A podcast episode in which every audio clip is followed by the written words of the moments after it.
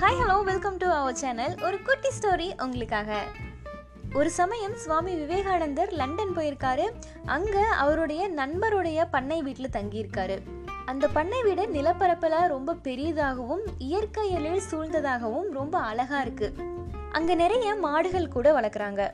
ஒரு நாள் ஈவினிங் என்ன ஆகுது அப்படின்னா அந்த பண்ணை வீட்டில் இருக்கிற கிரவுண்டில் விவேகானந்தர் வந்து நடந்து போயிட்டு இருக்காரு. அவரு கூட அந்த நண்பரும் அவருடைய மனைவியும் பேசிட்டு போயிட்டு இருக்காங்க.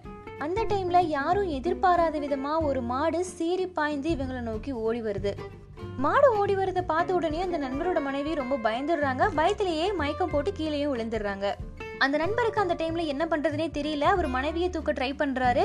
இருந்தாலும் அந்த மாடு இவரை நோக்கி ரொம்ப பக்கத்துல வந்துட்டதுனால அந்த இடத்துல கொஞ்சம் கூட நிக்காம ரொம்ப வேகமா ஓடிடுறாரு. இப்ப விவேகானந்தர் என்ன பண்ணிட்டு இருந்தாரு அப்படின்னா கொஞ்சம் கூட அசையாம எந்த இடத்துல நின்றுட்டு இருந்தாரோ அதே மாதிரி அப்படியே நின்றுட்டு இருக்காரு.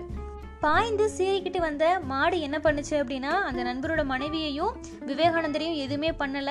ரொம்ப வேகமா ஓடிக்கிட்டு இருந்த அந்த நண்பரை துரத்த ஆரம்பிச்சிருச்சு. அந்த நண்பரும் எல்லா திசைகள்லையும் ஓடுறாரு. இருந்தாலும் அந்த மாடு அவரை விடாம துரத்திக்கிட்டே இருக்கு. அதிர்ஷ்டவசமா அந்த நண்பர் ஒரு கட்டிடத்துக்குள்ள புகுந்து தப்பிச்சிடுறாரு. அந்த பண்ணையில வேலை செஞ்சுட்டு இருந்த பணியாட்கள் அந்த மாட்டை பிடிச்சு கட்டி போட்டுடுறாங்க. அதுக்கப்புறமா தான் விவேகானந்தர் அந்த இடத்த விட்டே நகர்றாரு. அங்க வந்த நண்பருக்கு விவேகானந்தரை பார்த்த உடனேயுமே ரொம்ப வியப்பா இருக்கு. அவரோட மனைவியும் அப்போதான் மயக்க தெளிஞ்சு எந்திரிக்கிறாங்க. அப்போ விவேகானந்தர் கிட்ட இந்த நண்பர் கேட்குறாரு கொஞ்சம் கூட பயமே இல்லாம அந்த ஆபத்தான நேரத்துல கூட எப்படி இவ்வளோ உறுதியா நின்னீங்க? அப்படின்னு கேக்குறாரு. அதுக்கு விவேகானந்தர் ஒரு சிறு புன்னகையோட அவரோட பதில சொல்றாரு நான் வித்தியாசமா எதுவுமே செஞ்சில்ல. வரது வரட்டும் சமாளிப்போம் அப்படின்ற ஒரு வித மன உறுதியோட நின்னுட்டேன் அப்படின்னு சொல்றாரு.